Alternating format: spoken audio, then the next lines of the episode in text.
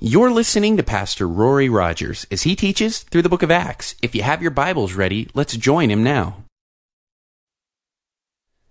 This is our second week in chapter 21, verses 1 through 15, as we look at the closing of Paul's third missionary journey.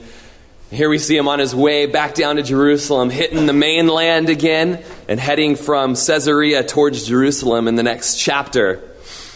Last week we studied that uh, when he made it to Caesarea, he went into Philip the evangelist's house. And we did a whole study on just Philip's home, he had, who had four virgin daughters who prophesied, and just the amazing home life that uh, that, that, that uh, house must have had. Um, but then uh, we didn't so much touch on verses 10 and 11 uh, where we see a, an honored guest come. We see the man Agabus, who holds a, uh, the office of prophet, coming down from Judea. This is the same Agabus we read about in Acts chapter 11, verse 28, who stood up uh, again, or this was before, and uh, showed by the Spirit that there was going to be a famine, a great famine throughout the world. And then uh, the confirmation of that comes later on in the verse. This also happened in the days of Claudius Caesar. And so uh, we see that this is a, a tried and true prophet, this Agabus. There's going to be a famine. There was a famine. And now we see him standing up in the home of Philip the evangelist and taking Paul's leather belt, wrapping it around his arms as a symbol of the captivity, of the capture of Paul kind of an interesting thing. You know, prophets were, you know, a little bit quirky, you know. Uh, they didn't really fear man, you know. They, they heard the, the voice of the Lord and they would just, you know, proclaim what they had to proclaim. And uh, oftentimes they would use visual aids, kind of a show and tell with their prophecies. And we remember last year going through the Kings, um, you'd see oftentimes there these visual aids would uh, accompany the prophecies to really drive home the point. You guys might remember Ahijah and how Ahijah was wearing a brand new garment and he tore that garment into 12 pieces as a symbol of the division of the nation of Israel. And then he took one of those pieces and he says, but we'll keep one of these pieces for the house of David so that David will always have uh, a throne in Israel. You might remember Elijah and how he had the king shoot an arrow and then take the arrows and strike the ground. And the king took the arrows and he, the bundle of arrows, and he struck the ground and, and he got rebuked that he should have struck the ground more times. But because he had a little bit of faith, then not much was going to happen for him as a king. You might remember reading in Jeremiah of the rotten loincloth. That's an entertaining passage. or uh, a smashed pot, symbol of a broken kingdom that couldn't be put back together. And, you know, prophets would just use these visual aids to really drive home those points. And here Agabus, no doubt, drove home the point as everybody had been, you know, speaking forth that Paul was going to be arrested in Jerusalem and he was going to suffer through that, um, through that arrest there. You read in verse 12 there that when they heard these things, when we, Luke makes it first person too, when we heard these things, both we and those from that place pleaded with him not to go to Jerusalem. These people desperately loved Paul and didn't want to see harm come to him. Everyone in that place pleaded and begged with Paul not to go to Jerusalem. But Paul was courageous. And he didn't care what harm came to him. You might just flip back a chapter to Acts 20, 22, where Paul says, See, now I go bound in the Spirit. You know, Paul could have almost taken that belt back and wrapped his own arms and said, I am bound. I'm bound in the Spirit to go to Jerusalem, not knowing the things that will happen to me there, except that the Holy Spirit testifies in every city, saying that chains and tribulations await me. And here through Agabus, the Holy Spirit was testifying that. But none of these things move me, nor do I count my life dear to myself, so that I may finish my race with joy and the ministry which I receive from the Lord Jesus to testify to the gospel of the grace of God. You know, Paul just says, man, these things don't move me. I'm bound in the spirit to go to Jerusalem. And as these people just plead with him not to go, verse 13, man, you just put a star by it. It's a glowing verse. Paul answered, What do you mean by weeping and breaking my heart? For I'm ready not only to be bound, but also to die at Jerusalem for the name of the Lord Jesus. I'm just astounded by the commitment of this man, Paul. As another Paul, Paul Bear Bryant, the head coach of the Alabama football team, University of Alabama, said this you know, there's no substitute for guts. We just see Paul, man, just a guy with some guts, a guy that just had power and a lack of fear. Wasn't moved by these prophecies of capture and captivity and of harm. You know, as Winston Churchill said, you know, this is no time for ease and comfort. It's the time to dare and endure. And Paul, living in the age where the gospel's going across the then known world, it wasn't a time to just be pampered and sit in comfort and luxury, but to go and spread the message of Jesus Christ. And guess what? We live in that same day now. We live in that same day now. You see, once we cross the threshold of eternity, there will never be another opportunity for us to lead a soul to Christ. That season will be over for eternity. We're living in that tiny little dash of time of all eternity where God has given us a mission and gives us the power to complete that mission. And this is no time for ease and comfort. It's the time to dare and to endure like Paul did. And so you read there in verse 14 that they couldn't persuade Paul. So they just, you know, they, they ceased trying. And then they all just said, the will of the Lord be done. You know, Thomas Jefferson said that one man with courage is the majority.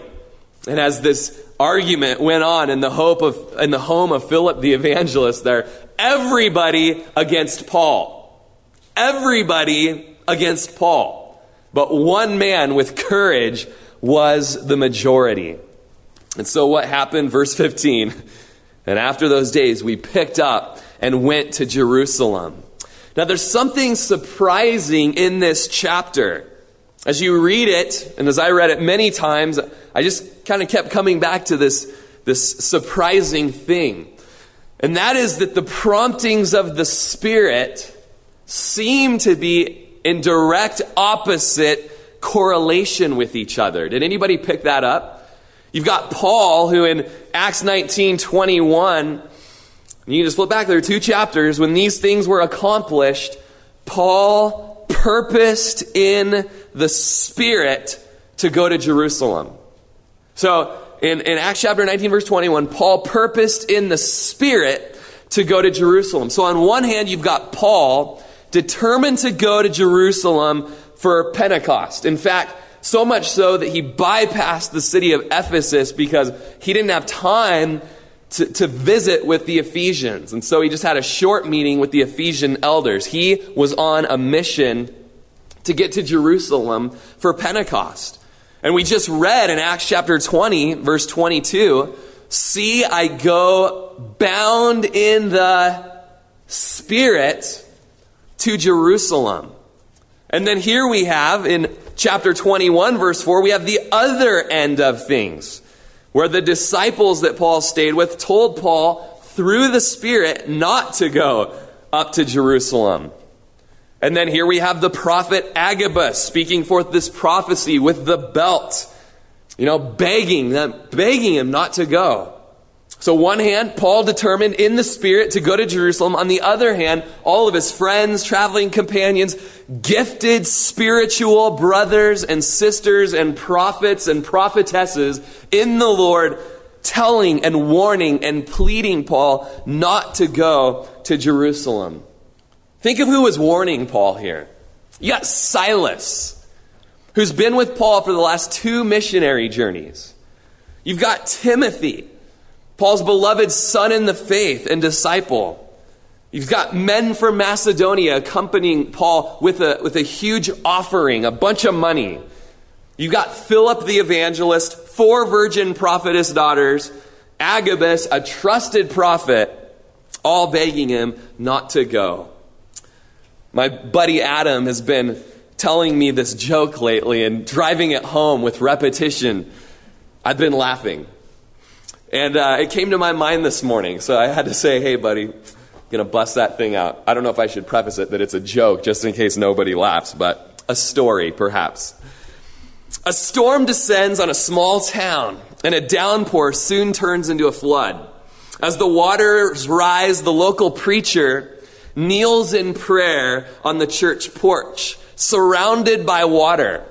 By and by, one of the townfolk comes up the street in a canoe. Better get in, preacher. The waters are rising fast.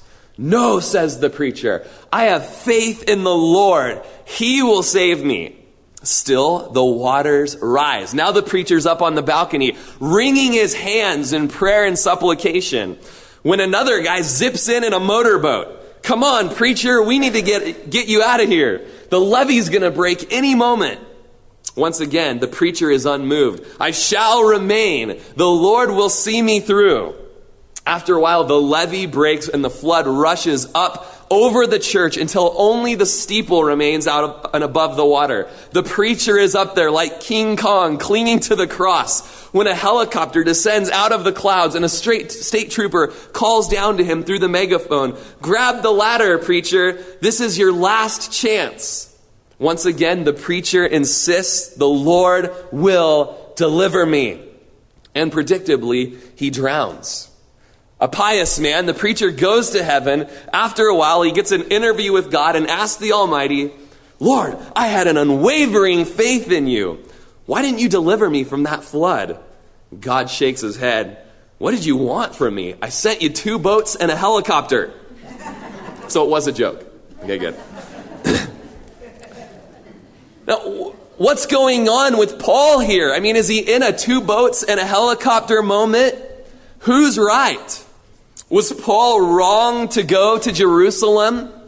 On my iPhone, I downloaded an app, the word of the day. I've done three days so far, and today's word is quixotic. Quixotic. And it means foolishly impractical and impulsive. Was Paul being quixotic? Or quixotic, however you want to say it, not an English major. Was he in sin? Did he get what he deserved eventually by being arrested and being put in prison and sent to Rome to stand before Nero?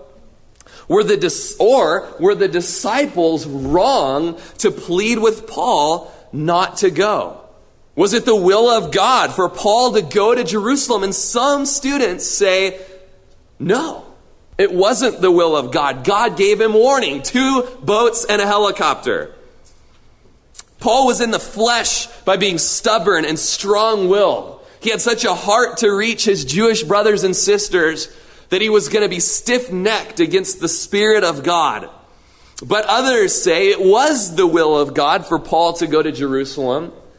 The Spirit was warning Paul of what was ahead, as he often does with us. In fact, the day of Paul's conversion in Acts chapter 9, verse 15, and actually verse 16, Jesus says, I've shown Paul all of the things that he must suffer for my name's sake. So Paul had this understanding of what he was going to go through, and for years and years and years, he'd been given that up before the Lord to where he could finally come to this place of saying, None of these things move me, and I don't count my life dear to myself. Or, as we read in chapter 21, I'm not only ready to be bound, but also to suffer and to die for the name of the Lord Jesus. As we looked at chapter 19, verse 21, where it says that Paul purposed in the Spirit to go to Jerusalem, we see that Paul was on a mission. And from chapter 19, verse 21 on, he had set his gaze toward Jerusalem. Do you remember a similar instance where this happened? In a man named Jesus. When Jesus, it says in the Gospel of Luke, set his face toward Jerusalem so that he could go and that he could suffer and die for the sins of the world. And as Luke here in the book of Acts is in his second volume, We see some parallels here between Jesus and the disciples and Paul and his disciples and his brothers and sisters. You remember that Peter in the book of Matthew affirms that Jesus is the Christ, the Son of the living God, and he gets a nice pat on the back from Jesus. But like the next verse, he puts his foot in his mouth by telling Jesus that Jesus doesn't need to go to the cross. He doesn't need to go to Jerusalem. He doesn't need to suffer and die. And Jesus puts Peter in his place by turning around and saying, Get behind me, Satan, pointing at Peter, saying, You're not mindful of the things of God. Peter was, you know, Peter was genuine. And his wanting to protect Jesus was admirable but it was wrong. Just like Paul's friend here, you know. The strength of these people's concerns and their affirmations and their deductions from these prophecies. And even from God's word. Our deductions from God's word can be fallible, even if 20 of us agree upon it. Times in prayer, we're not infallible. Only God's word is infallible. The prophetic word through Agabus and through all of those other brothers and sisters was a prediction, but it wasn't a prohibition. The warning was divine and it was from the Lord, but the deduction for Paul not to go there was human. It takes humility to say, you know what? I've sought the Lord. I've sought the Lord. We've warned you. We've said what we think the Lord would have us say. We're genuine. And it takes humility to say, the will of the Lord be done. The will of the Lord be done. The issue of guidance in a Christian's life. You know, you can read a whole bunch of books on decision making and the will of God, and yet many of them will say different things because the nature of the way of God's unfolding drama is untidy at best, as Alistair Begg says. I'll say that again. The nature of the way of God's unfolding drama in our lives is untidy at best. If you read missionary biographies, you'll find that to be the case. I encourage you, if you go for runs or if you drive long distances, if you have an iPod, uh, go to desiringgod.org, John Piper's website, listen to his biographies of missionaries and church leaders. And man, they are so encouraging. I know you guys would love them. But you'll hear of a man named John Paton from Scotland who was called by the Spirit to go to the islands of the New Hebrides down on the east side of Australia. The previous missionaries that had gone there were dropped off as the little rowboat drops them off on the island, heads back to the master ship, they look back and they see a group of headhunters slaughtering the missionaries and eating them in front of their very eyes. They took that report back to Scotland, where John Paton said, I'm going back there. Every counselor in his life warned him not to go. In fact, they said things like, You'll be eaten by cannibals, John. And John, with the wisdom of the Lord, says, Hey, I'm either going to die and be eaten by worms, or I'm going to go to New Hebrides and I'll die and be eaten by cannibals. And you can look it up today. The island of the New Hebrides is a Christian set of islands. Revival swept through. Amazing biography where angels protected John there on the island. No doubt the men in Scotland loved John. Don't go. You'll be eaten by cannibals. Don't go. But John heard the call of the Holy Spirit on his life, and that is something that cannot be substituted. Jim Elliot, before he went with all of his buddies down to the Auca Indians to be a martyr for the faith down there, as a 19 year old wrestler from Portland, Oregon, he was told by all of his mentors, don't go down there, Jim. You have such a gift of preaching, which you can actually listen to his messages online today. You have such a gift of preaching. The world needs more preachers and pastors. Stay here. But he knew with his friends they were called to take a little airplane and to land on a little sandy beach in the rivers and to minister the gospel to those Indians who would eventually slaughter all of them. Gladys Edward was a tiny little woman with straight black hair who had a call on her heart to go to China. And the missions board at her church said, We want to protect the agency by not letting you go to China. We found that little blonde women with curly hair, tall blonde women with curly hair, seem to be the more effective ministers. But Gladys Aylward is how you pronounce her name, went instead. And as she landed on the docks in China, what type of women do you think she saw out there? Tiny little women with straight black hair. She became an incredible missionary to the people of China. You know, the best men are men at best. The best men are men at best. These friends' response to Paul's prophecies were natural responses, but Paul's response to their prophecies, they were, it was supernatural. Oswald Sanders tells the story of a young man who began a career as a Coast Guard. And on his first trip, he got on the Coast Guard boat to go rescue a sinking vessel and the storm and the waves were so big, even in the harbor, he yelled out to the captain, We'll never make it back. To which the captain replied, We don't have to come back, but we do have to go out. You know, there's countries today that you'll read missionary blogs and websites and they'll say, This is a closed country to the gospel. But as a man, George Verwer, spoke at a missions conference, there are no closed countries going in. They're only closed for going out. And if the Lord puts on your heart to do a ministry or a mission, then you seek hard after the Lord. You seek hard after the Lord. And perhaps He will say to you, now's not the time. Don't go. But if He says, go, you'll know in your heart and you'll say, Woe is me if I don't go. So as you look at all of this, mighty men of God on both sides of the equation, don't go. I'm going. Don't you go. The Spirit is prophesying this and told me to speak this to you. Well, I'm going. Not only am I ready to be bound, but I'm ready to suffer and die for the name of Jesus we ask ourselves, you know, is it possible for me to ever really know the will of God?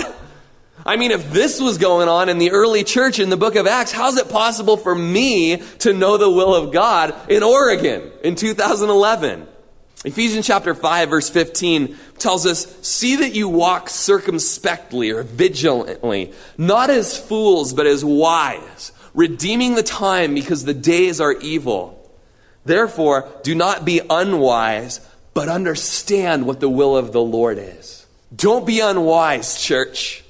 Walk circumspectly, vigilantly, with eyes just scanning the horizon, that you could know what the will of God is. As in verse 14, they ceased trying to persuade Paul and they just said, The will of the Lord be done. May Paul know the will of the Lord. And so, how do you discover this? How do you discover the will of the Lord in your life, in your situation? What's God's plan for your life, for your career, for direction, for who you might marry, for who you might go into business with, for the town that you might live in, for the career that you might take? How do you discover these things? How do you discern the call of the Spirit of God? Number one, Open up your Bible. Open up your Bible. Saturate yourself in the Word of God. Psalm 119, verse 105 says this. You guys know it. Your Word is a lamp unto my feet and a light unto my path. Picture a traveler carrying a lantern or a torch back in David's day. The lighting of your path in that case is progressive. It's not all at once. You don't see the full big picture. You don't see the end of the trail or around the corner, but you just go. And you see three feet to six feet in front of you, and you go. You take it by stride. You step over the obstacles as they come. You just do the next thing. Like Philip. Go to Samaria. I'll go to Samaria. Now that you're here and there's a revival, go down to the desert. Why? Ah, it doesn't matter. I'm going. He didn't know why. He gets to Samaria. There's a chariot. Go overtake it. Okay. Just step by step by step, the Lord was illuminating his path. In that same chapter, Psalm 119, verse 133, it says, Direct my steps by your word. Are you in a place wanting to know, the will of God and what steps you should take? Open up your Bibles and saturate yourself in the Word of God. I'm not talking about Bible roulette, flipping open the scriptures and pointing at a random verse. Do all that's within your heart. Or as Deuteronomy says, you know, spend your money on whatever's in your heart to spend it on. Thank you, Lord. You know, just go out. Russian roulette proved try and true again. No, it's saturating yourself in the Word of God that you could know what the will of God is, that that flashlight, that that lamp or lantern could be upon your path. Precept upon precept, line upon line. Paul writes to Timothy, 2 Timothy chapter 3 verse 15.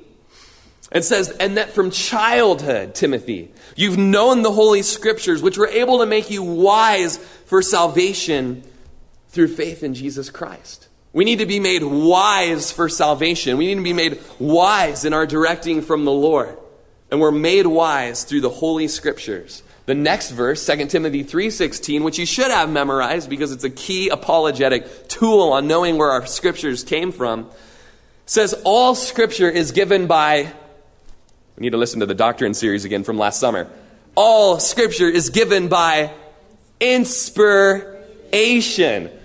All scriptures are given by inspiration of God. That means literally that God breathed out the word.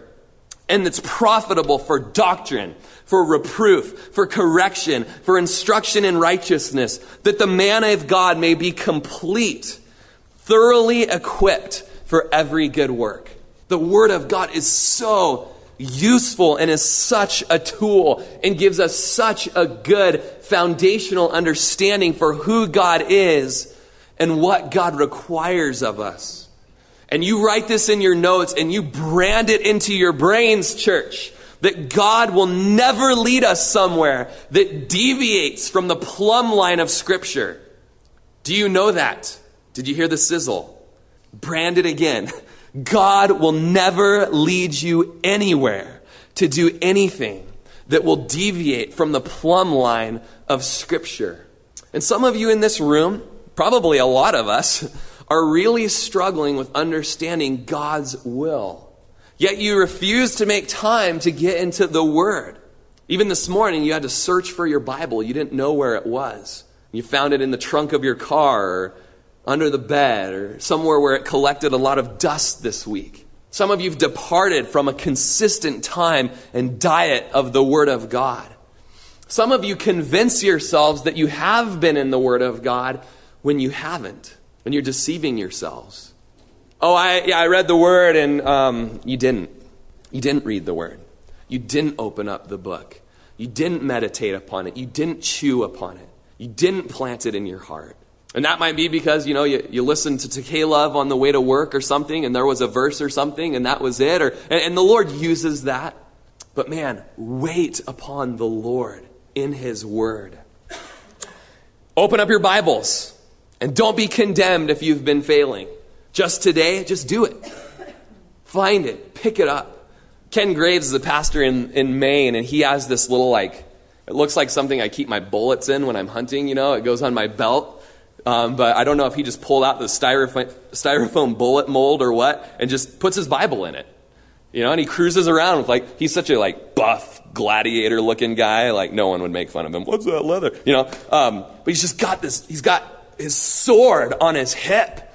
My uncle got one. My uncle Rick, and now he carries this sword on his hip everywhere he goes. Not a bad idea. Keep the word with you. Just open it up whenever you have a lull in your day. Saturate yourself in the word. Number two, bathe your situation in prayer. So often we forget to pray. Deuteronomy 4:29 says, "From there you will seek the Lord and you'll find him if you seek him with all of your heart." Jesus tells us in Matthew 7 7, Ask and it will be given to you. Seek and you will find. Knock, and it will be opened to you. For everyone who asks receives, he who seeks finds, and to him who knocks, it will be open. So, whatever your situation is, whatever you're just wondering, what is the will of God? You keep asking and you keep seeking and you keep knocking and you be the persistent widow that, that Jesus speaks about, or you be that persistent friend that just you keep knocking and you'll get results. Be that squeaky wheel. Bathe the situation in prayer. This is not us persuading God to do our will, but through those times of meditation upon the Lord and crying out to Him, our will is made to be like the Lord's. We're the ones that get adjusted. James chapter 1 verse 5 says that if any of you lacks wisdom, and we all do, don't we? Just times where it's like, oh Lord, I need wisdom in this situation.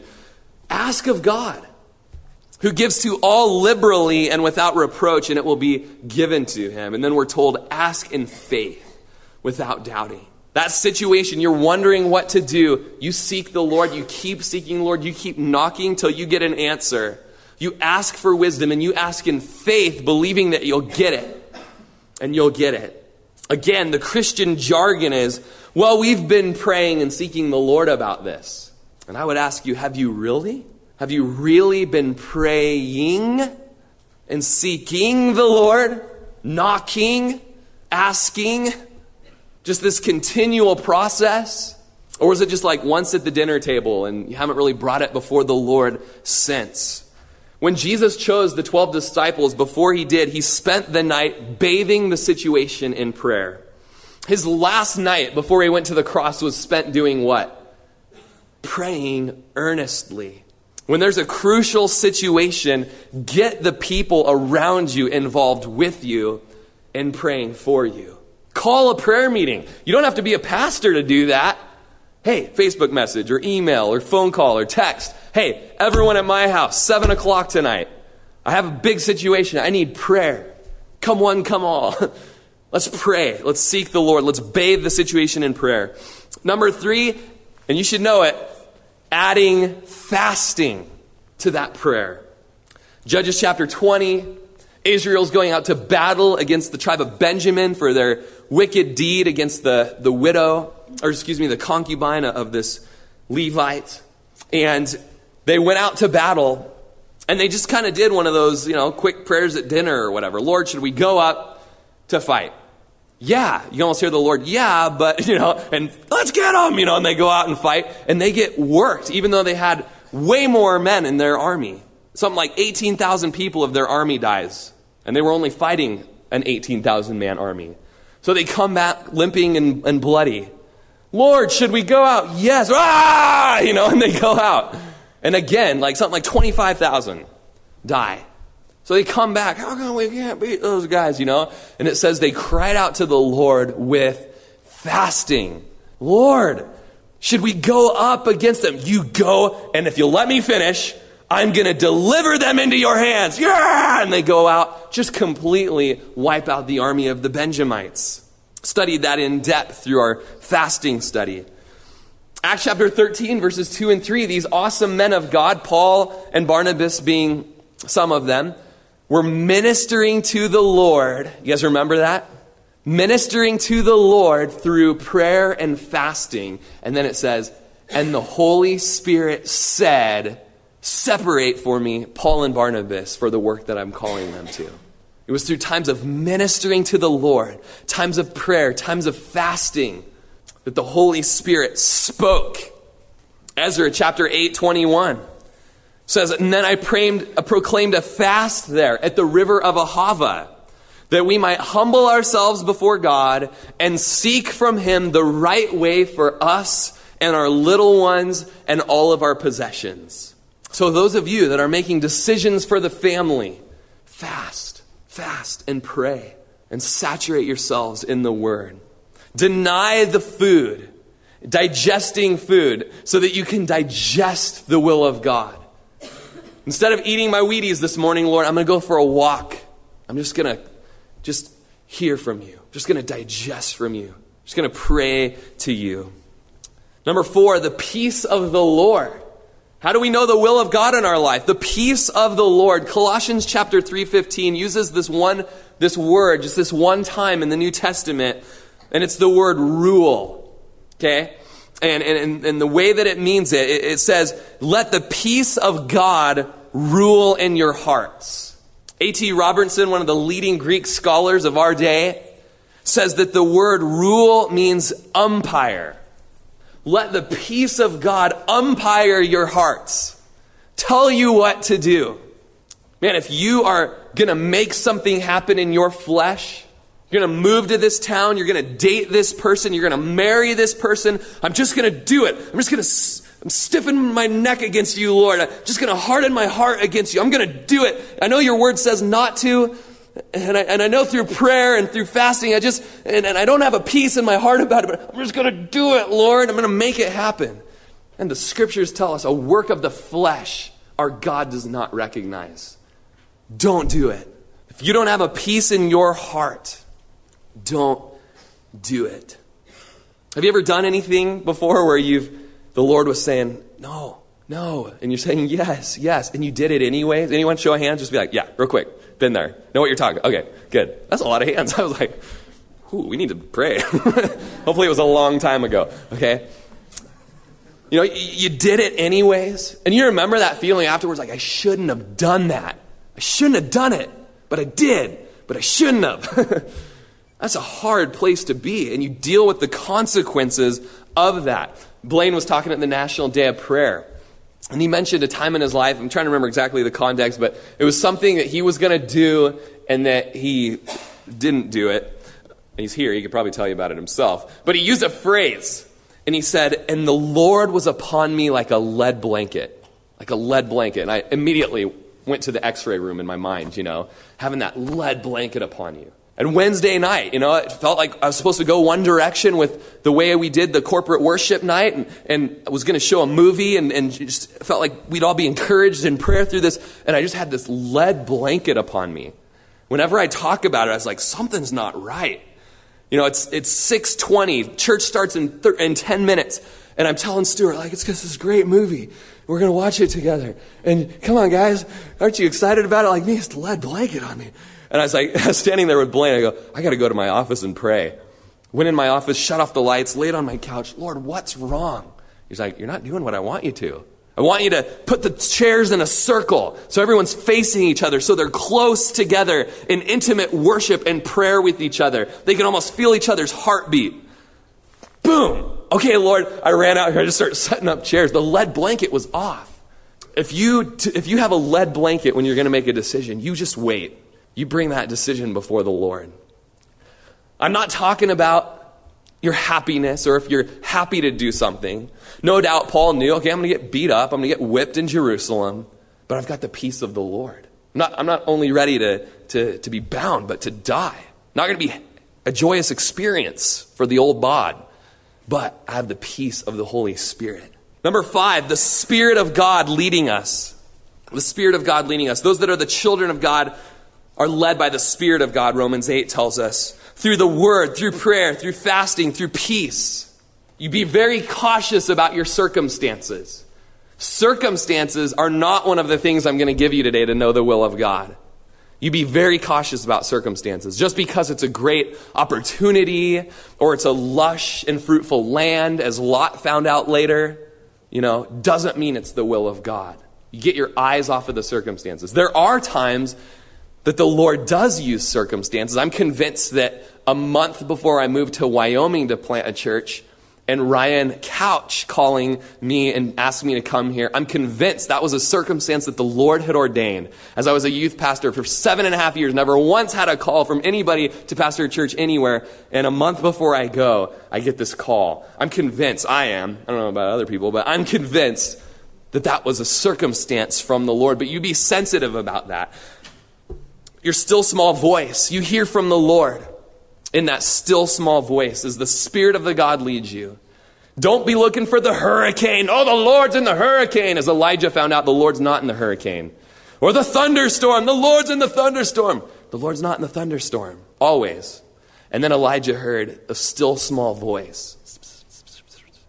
The prompting of his heart. He knew that it was the Lord. Running out of time. So the Spirit of the Lord leading us through the still small voice. Number seven, through people and seeking wise counsel. Proverbs tells us in chapter 11 where there's no counsel, the people fall. But in the multitude of counselors, there's safety. You be careful who those counselors are. Make sure they're men and women of God. Make sure they're regenerate. If you're a child, you listen to your parents. If you're still within the authority of your house, you listen to your parents. And it's, you know, there's some wisdom even afterwards in listening to your parents. Parents are wise counselors, and you'll rarely find anybody in this world that'll love you as much as your parents, as, as you moms. Little Mother's Day plug there, you know. Such self sacrificing love. But you listen to your wife's counsel. You guys remember when Rehoboam, Solomon's son, Solomon dies and Rehoboam, Rehoboam's there, and he asks his elders, What should I do? How should I rule? And the elders say, Hey, man, your dad, he had a, he had a, he had a, he had a hard, hard uh, throne, man. Like, we really feel like you should just be sensitive to the people and be a little more compassionate, be kind of caring, be a soft, just like not a hard handed king, you know? And Rehoboam's like, I'll think about it. Give me three days. Then he goes to his young buddies that he grew up with. He goes, What do you guys think about this? How about you tell them? You think my dad's, you know, you think my dad's hand was strong? He's like a little pinky, as, as strong as I'm going to be. And so Rehoboam went and did that and disregarded his wise counselors. And it did not end well for Rehoboam. You listen to those wise counselors, and yet in Paul's case, every one of his counselors were telling him what? Don't go to Jerusalem. Still need to be led by the Holy Spirit. I remember when Rob was coming to uh, Corvallis, he was told by Jon Courson, don't go to Corvallis. There's already an Applegate plant there, and, uh, you know, I don't want to step on that guy's toes. Don't go to Corvallis. And Rob was like, woe is me if I don't go to Corvallis. I'm sorry, John, like, respected man in Rob's life, but I'm going to Corvallis. And the Lord's done a radical work there in Corvallis. Lastly, wait on the Lord. Wait on the Lord. Season your situation with time. Put time on your side. Problems often solve themselves with time. But I've also found, in my so many years of experience, mostly spoken to me through wise counselors, if you're ever rushed to do something, it's probably not the Lord.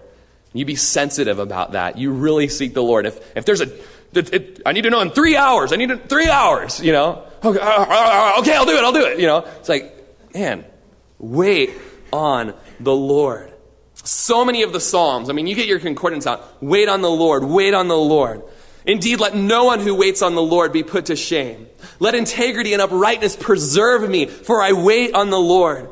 Psalm 27, 14, wait on the Lord, be of encourage. He shall strengthen your heart. Wait, I say, on the Lord. Psalm 41, I waited patiently on the Lord. He inclined and heard my cry. Psalm 30, verse 5, I waited for the Lord. My soul waits, and in his word I place my trust. My soul waits for the Lord more than those who wait for the morning. Yes, even more than those that wait for the morning. Those who wait on the Lord, Isaiah 40, 31, shall renew their strength shall run and not grow weary, walk and not faint, they shall mount up with wings like eagles. Lamentations 3:25 The Lord is good to those that wait on him, to the soul who seeks him. It is good that one should hope and wait quietly for the salvation of the Lord. In your situation, you get away. You get away. Go to the viewpoint. Go up into the Ochocos. Go to the reservoir. Go to the park here. Come into the sanctuary in the middle of the week and wait on the Lord. And I'm convinced that these things will lead you into a good place. I rarely, if ever, regret a decision where I've saturated the situation in the Word of God, I've bathed it in prayer, I've been led by the Spirit, I've sought wise counsel, I've waited on the Lord for a peace in my heart from the Lord. Rarely have I ever regretted those decisions. And if you're here this morning and you don't know Jesus Christ personally, I can tell you definitely the will of God for your life right now.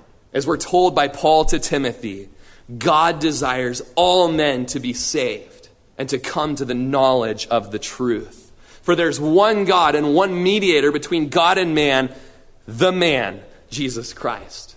The will of God for you today is that you would know the truth about yourself, about your sin, about Jesus dying on the cross for your sins, that you would be forgiven because his blood paid it all, paid for every one of your sins. And he's the only way to the Father. And the will of the Lord is that you might know today if you'll call on the name of Jesus, you'll be saved. So call on his name right now. 2 Peter 3 9 says, God's not willing that any should perish, but that all should come to repentance. So right now, repent Turn from your sin and turn to Jesus as your Savior. What He's accomplished on the cross will be attributed to your account. Stuart comes on up. Ultimately, when the time comes to make your decision, you make it in faith. Hebrews 11:6 tells us, without faith it's impossible to please God. Those who come to him must believe that he is and that he's a rewarder of those who diligently seek him. And when you make that decision, you just go, Lord, I've waited, I've saturated myself in the word, I've prayed, I've sought wise counsel, all of these things. I have a peace in my heart, and I'm going to make this decision. And I make it in faith. And today, you can make the decision to follow Jesus Christ in faith. Through faith, just believe in your heart, just trust in Jesus. You can do it right now. Amen. Amen. You've been listening to Pastor Rory Rogers, pastor of Calvary Chapel of Crook County, located in Prineville, Oregon. For more information on this ministry, or if you'd like to contribute, please feel free to write to us at P.O. Box 378, Prineville, Oregon 97754, or check us out further on our website at www.calvarycrookcounty.com. We thank you so much for listening, and we pray that this ministry has blessed you.